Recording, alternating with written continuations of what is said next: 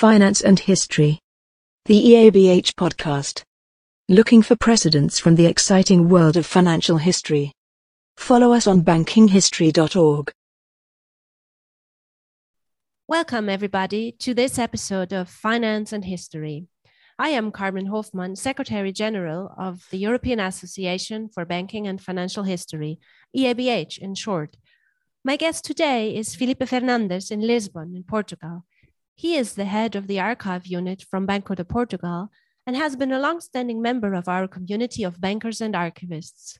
Welcome, Felipe. Thank you, Carmen. Uh, Felipe, to dig right in, why are you an archivist? What makes you passionate about historical documents? I started my, my career right after um, my college degree in history. I started doing some historical research and um, I was immediately uh, fascinated by this direct contact with the historical records. Uh, at the time, I was uh, searching in the Foreign Office historical archives for information on the monarchical counter-revolution movements after the Republican, the Portuguese Republican Revolution in 1910. Uh, and um, it was uh, very interesting and very fascinating to have that contact with the actual uh, information and it is one thing to read in a book about how the English government was reluctant to recognize the Republican government legitimacy.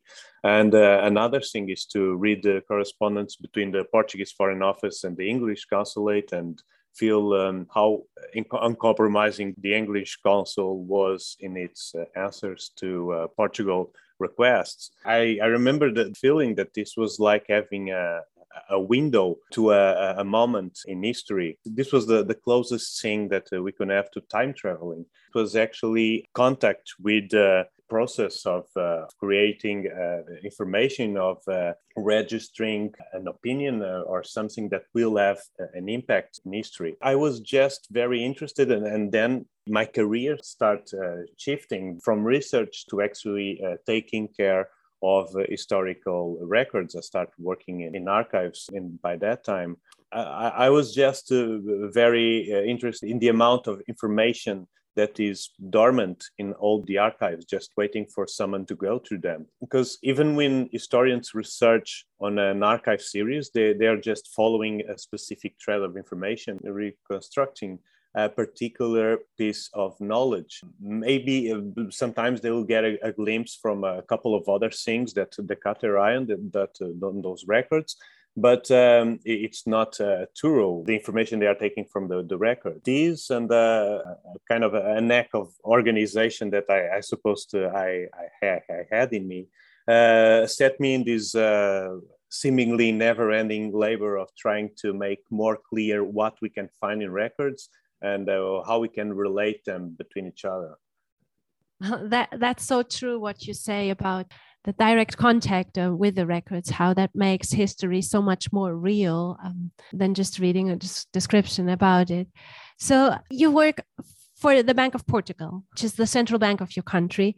And in fact, one of the oldest banks continuously in operation in the world, celebrating its 175th uh, anniversary this year. Like many of its fellow central banks in the world, it had its origins as a commercial bank and the bank of issue, and saw many transformations towards institutional independence, a lender of last resort mandate, and a member organization of the European Monetary Union lately.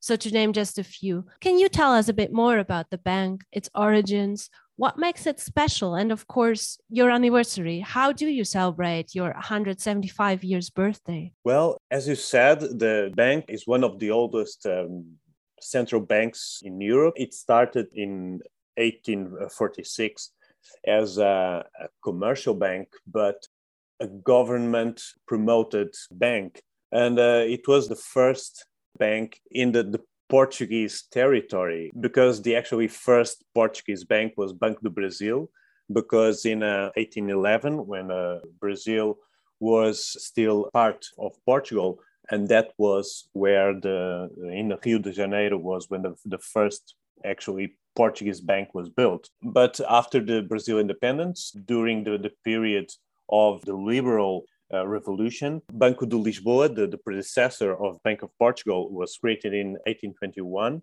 And uh, then uh, in 1846, it became the Bank of Portugal. So, Bank of Portugal's history goes through all of the, the Portuguese contemporary history. It's the, the first uh, issuer of, of banknote, and it actually, Banco de Lisboa was created to regulate the circulation and production of uh, banknote in, in Portugal. And so it goes along all the history of banknote issuing in Portugal. It also has from uh, 1887 on a net of agencies spread through all of the Portuguese territory, uh, one for each district. So it, it reflects the local economic and, financial history of each one of these districts as well. The history of the Bank of Portugal's life is uh, completely related to the economic and financial uh, Portuguese history. This week, it's the anniversary of the bank. And um, there's usually every year uh, around this time there's um, an internal uh, ceremony uh, with the address from the bank's governor there's a, a congratulating moment for the, the employees that uh, celebrate uh, 15 25 and 35 years there's a concert there are some events this year there was a expanded a celebration we had Christine Lagarde in the bank, and there was an event. Of course, because of the limitations due to the pandemic situation, th- there wasn't a lot uh, more uh, events, a lot more public presence but there was a, a, special celebration. And this year, we also celebrate 200th anniversary of Banco de Lisboa, the predecessor of Bank of Portugal uh, we are uh, publishing a, a, book about that institution, and there will be a, an online exposition based on Banco de Lisboa, a record collection from our archive. Yeah, I, I thought as well, it's a very exciting position for an institution to be so much at the core of, as you said, almost all of um, Portugal's contemporary history. And even before, you mentioned the Bank do Brazil, and obviously the global role Portugal uh, played and during its history, the Bank of Portugal can look back at some experience, for example, with the monetary unions before today's European Currency Club. So the bank was a central organization for the project of a Portuguese escudo monetary zone for the Portuguese-speaking African countries, which are um, Angola, Cape Verde, Guinea-Bissau, Mozambique, and Sao Tome. So this union often is considered a failed attempt at a colonial monetary union. Nonetheless, firstly, history here keeps some important lessons for the functioning or non-functioning of monetary unions and central bank cooperation. But secondly, and, and actually the point I want to get at with this question is um, how the relationship with the Bank of Portugal and its fellow central banks in Africa and Brazil is still strong today, how it evolved over time uh, more precisely, and how the Bank of Portugal is addressing its colonial and post colonial past and what that means for you as an archivist. That's a good question. We actually had very recently project regarding the Escudo monetary zone uh, with the collaboration of um, institutions, uh, archives, and, and, banks and researchers from uh, Angola, Mozambique, São Tomé, uh, Guinea-Bissau, and also from other archives in, in Portugal. Nowadays, you know, it's a, a sensitive subject. What we did in that project, we tried to first of all, have an idea of what uh, existed in, uh, in information, in, in records spread around the world for the, the history of the Escudo monetary, monetary zone. And uh, we contact archives, the national archives from Angola, Mozambique, uh, São Tomé, Guinea-Bissau, and uh, we contact the, the, central banks and uh, some institutions and uh, some uh, research institutes that may have uh, information about uh, where the, the, records could be found. We also contact some researchers from uh, each one of the, those countries, institutions like the IMF, for instance. We got a sense of what information and where we could find records regarding the, the Monetary Zone. There was two uh, objectives in, in this uh, project. One was to uh, create a, a, portal, an online portal, which we did, where we are having still adding contributes uh, with with links to online catalogs from these uh, several archives with um, links to these records sometimes uh, with digitalized records sometimes just the descriptions.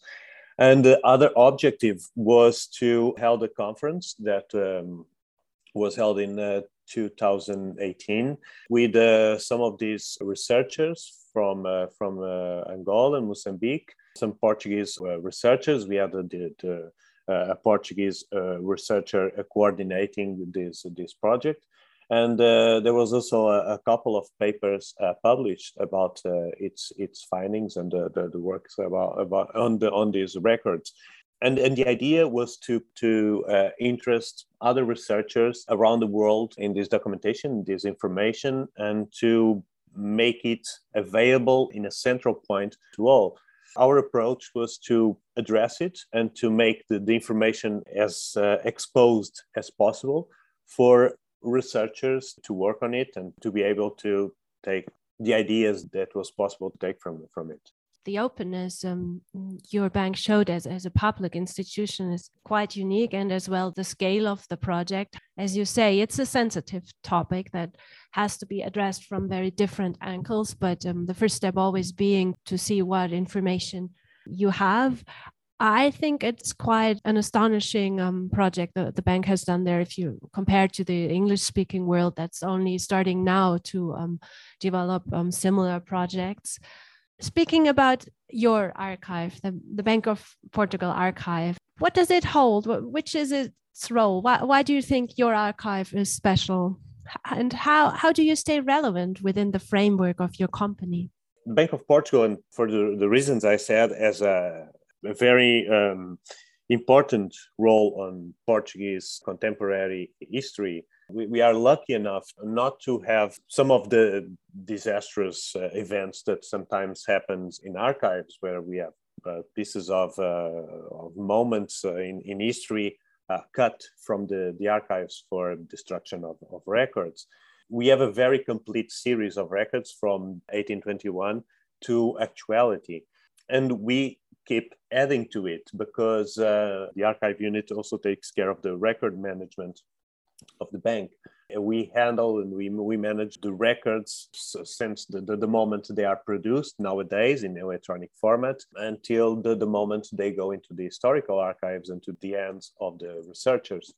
This helps to, to have a very complete collection of records as a result of not only the, the longevity of Bank of Portugal, but also from the many roles it had in its existence, uh, we have a very rich collection. As the, the, the first issuer of, of, banknote in Portugal, we have records regarding banknote emission, designing, uh, all the artistic aspects of it, the, the, the selection of images, security elements, uh, etc. As a state bank and the, the main issuer of banknotes since uh, 1887, the bank was obliged to have an agency in each one of the 18 districts, as I, as I said before, and um, this to, to help to bring some financial and economic uh, uniformity and dynamism to, to the rest of the, the country. And for that purpose, uh, there was 18 buildings that were created in each of these cities, all by famous names from Portuguese neoclassical and Art Deco architects like Adães Bermudes, Ventura Terra, and uh, Ernesto Korrodi. In our records, we have all the, the, the projects, the drawings, uh, schematics, sometimes early uh, photographs from the construction. And so we have also uh, an archive, uh, which uh, a very interesting collection for art and uh, and architecture researchers. Also, as a state bank, we have the, the, the state protocols with other countries uh, in what concerns lines of credit, uh, financial collaboration during periods like the world the world wars or the colonial post-colonial periods, uh, as we, we talked before. And also as a bank that since 1974 uh, since the portuguese revolution become the, the central bank and inherit the, the regulation of financial institutions this was um, something that was done by a, an institute it was the general inspection of credit and insurance. They were responsible for the supervision of uh, the, the financial institutions. And this from 1858 to 1976 and when in 1976 bank of portugal inherit those uh, functions, we also inherit the, the records from these inspections. And uh, so we have all the, the records from these institutions, from most of the financial institutions that existed in, the last uh, couple of centuries in Portugal, since the beginning of a banking of financial institution in Portugal. And this makes us a, a central point for the study of a financial institution in Portugal as well. The, the fact that we have such a complete trail of the record series, uh, as well as all these um, these many areas that we can uh, uh, embrace. Um, I think this makes us a, a, a completely an, an, archive to take in consideration for a, a lot of the, the research in uh, economic, in, uh, in, in, finance, and, uh, and uh, even architectural and art history in, in Portugal. So you're saying there is basically no way around your archive for anybody studying um, Portuguese history or the history of the, the former Portuguese Empire. So you mentioned already the completeness and the, the variety of topics from art to architecture to economics. But if you had the chance to um, to tell young researchers um, about the one topic um, that that you would think is, is not well researched, but you have all the information um, for at your archive, what would it be? There are two areas. We already have a lot of organized documentation and, on, on our catalog, but we are still on the process of um, uh, disclosing more information about it. One of them is the history of Portuguese financial institutions.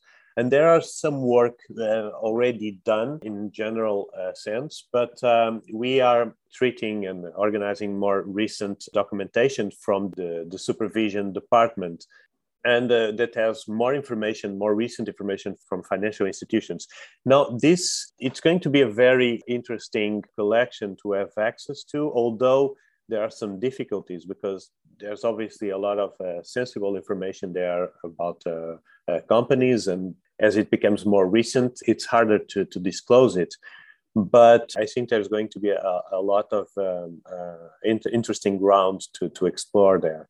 And um, another one that we are working on to disclose is the information from our foreign relations department, the, the part that concerns financial uh, agreements with other countries, the, the, beginnings of the European Union and the, the with the relations with the IMF. Those would be two areas I think it would be interesting for uh, for students and uh, and researchers to to start uh, working on. Perfect. So we're going to shout out these topics to um, to all the young researchers out there, in particular as well, um, people interested in the history of um, the African continent or um, central bank co- um, cooperation, which I think is a, is an interesting case. Um, how the Bank of Portugal still maintains relations with the former colonial central banks, and I, I think there should be uh, some interest there in the in the academic community. Filipe, can I ask you now for some quick answers to my uh, short questions? In in your opinion, which is the archive's most precious record? We have a very um, interesting process, which is the Alves dos Reis process. Alves dos Reis, he was a forger, and he forged. He didn't actually make uh, false uh, banknotes, but in in 1921 he actually uh, forged documents asking the company that made the Portuguese banknotes, and he made his made himself pass uh, as the Portuguese government, and he he asked for banknotes to be produced for him. And uh, this was a, a very big uh, scandal in, in Portugal. And actually, it was one of the reasons that led to the downfall of the, the First Republic we have the, the, the process, the old the, the court. It was a very long process going in in Portuguese um, and English uh, courts, and uh, we have the process uh, in here, and it's, it's, a very interesting record. Wait, so do I understand correctly? So he he pretended to be the government in order to order banknotes, and then went there to pick them up. that's somehow uh, yes.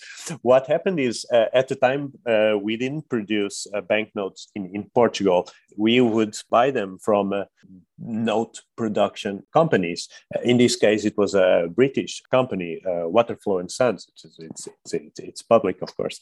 He, he, he, actually he forged documents, making him seem like it was the the the, the, the Portuguese government that was asking, demanding more notes and uh, we have to think that it was it was in a, in a period of uh, great um, dysregulation in the, in the in the Portuguese government and a lot of uh, confusion because it was right after the right in the in the first republic. We have just uh, started being a republican country. There was a, a, a very fast succession of governments uh, with governments following and new governments being nominated. And uh, in the middle of this, someone came to uh, the, the, this uh, uh, English company and said, I am um, uh, responsible for the, the banknote issuing from for Bank of Portugal, and uh, we need this more quantity of, of banknotes. There was no question raised because there was noted some irregularities, but there was also irregularities coming from other areas from the Portuguese government because it was such a turmoil at the time, and uh, so we he, he, was able to, to to pass it and to to to have the banknotes. Yeah, that's great. So he took total advantage of the fact that the irregularities were the norm. No, that's an that's Precisely. an that's an amazing story. I've, it's a very I've, interesting story. It's it's uh, it's already uh, there, there are a lot of uh, writing and, and, papers about it and, and, and books, and it, it's a it's an interesting uh, chapter of uh, Portuguese history. I've been long thinking to do like um, a compilation of the 10 most famous cases of financial fraud. So if any of our listeners has some more examples, please send them to me. Okay. we see and this, we I would think that in Europe, this is uh, it's a, it's a famous one, and it has a, big impact even in relations between Portugal and, and England. No, I can imagine. Yeah. um, okay, perfect. Um, so, is this as well the most popular record, or do you have another um, extra oh, popular no. one? Well, I, I, have to say that the most popular uh, uh, record uh, it's the all the the, the administration board minutes because it's it's the the one that is uh, most uh, requested by by readers because they have the, the decisions from the administration board about the main issues from the bank and uh, they're always a, a, good start for an investigation because uh, from there you can know where the decisions were taken and what was taken in consideration. And, and, from there, you can go to see the other more specific documentation. Obviously, and the, the, the most recent ones are sometimes hard to give access to because they are in book form and they, they always contain uh, a lot of references in, in other decisions to, to, to companies, to, to people that uh, can be delicate, cannot be disclosed uh, sometimes because there hasn't been passed uh, enough time. Uh, so it's always a little bit more tricky to, to give access to for the, for the most recent ones. But since we have them from the, the beginning of Banco Lisboa, uh, yes, they, they're, they're always a start and they are the, the most popular ones. Okay, perfect. So the the baseline uh, ones.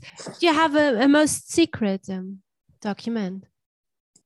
Well, since we, we, we have in our archives, uh, we also take care of intermediate records we of course have a, a, lot of still classified documents and uh, secret and confidential uh, records. But um, one series that is uh, surprisingly uh, kept undisclosed, even the, the older records, are the ones about uh, security elements in banknotes. This is true even for escudo banknotes and banknotes that are no longer in circulation for uh, decades because of collectioners and uh, the, the, the security elements and the registries uh, of of um, of these banknotes, the the ones that can prove that a certain banknote is uh, is true and it's not a forgery. These are still very important, and uh, the, the, collectioners of uh, Portuguese banknotes still uses and still contact us to verify if uh, banknotes that come up in the, in the market in the collectioner markets they, if they are uh, not forgers and they and if they check with uh, with the records we have So, uh, so these are very, uh, it, they're never undisclosed because if someone has access to it, they can actually forge these these banknotes to match these these records. Okay, so you, you're one of the few people who has ever seen these documents, right? Well, there's not a lot of people that have seen them. Yes, that's true. okay, so uh, which is the most overrated um, record and at the same time the most underappreciated? Well, we know we never know about um, the interest that uh, people may have when they are searching to some information and uh, but I, I, would think that uh, uh along uh, the history of our, our archives, there was a, a, lot of people trying to see information about um, gold uh, reserves. The Bank of Portugal is the keeper of the national gold reserve, and uh, there were sometimes people trying to, to, to reach and to have uh, to, to, know the, the history of these gold re- reserves and uh, sometimes uh, hoping they they would find more uh, juicier uh, history than they actually end up uh, finding. And uh, so, in some cases, I think there was an overrated approach to these records. As from the, the, the most unappreciated, there, there is a, um, a series I, I particularly like in, in our records which is the, the, the, balances and reports from the, the, the, the Bank of Portugal agency spread through, through all the, the districts. Uh, even before the, the existence of these agencies, there were some uh, local correspondents that would contact the Bank of Portugal, and that would make the the, the connection between uh, the Bank of Portugal and and the local uh, and, and uh, industrialists uh, in order to, to give lines of credit or, or, or to pass some kind of, a, of a, titles or, or banknotes. And these uh, these agents and, and, correspondents would every year uh, send the Bank of Portugal, the central uh, central services, a report about the financial situation on the agency or in the in, on the area. Some sometimes uh, these agents and quite frequently would be extras uh, zealous in information that they would give and uh, would give information not only about the bank finances and business but also about local industries the availability of workforce how the, the, the crops and or how the fishing was in that year. And uh, so although they are not very uniform in the in the way they, they report, there is um, a, a, series of uh, yearly report by region for all the territory about a lot of business and even uh, social aspects.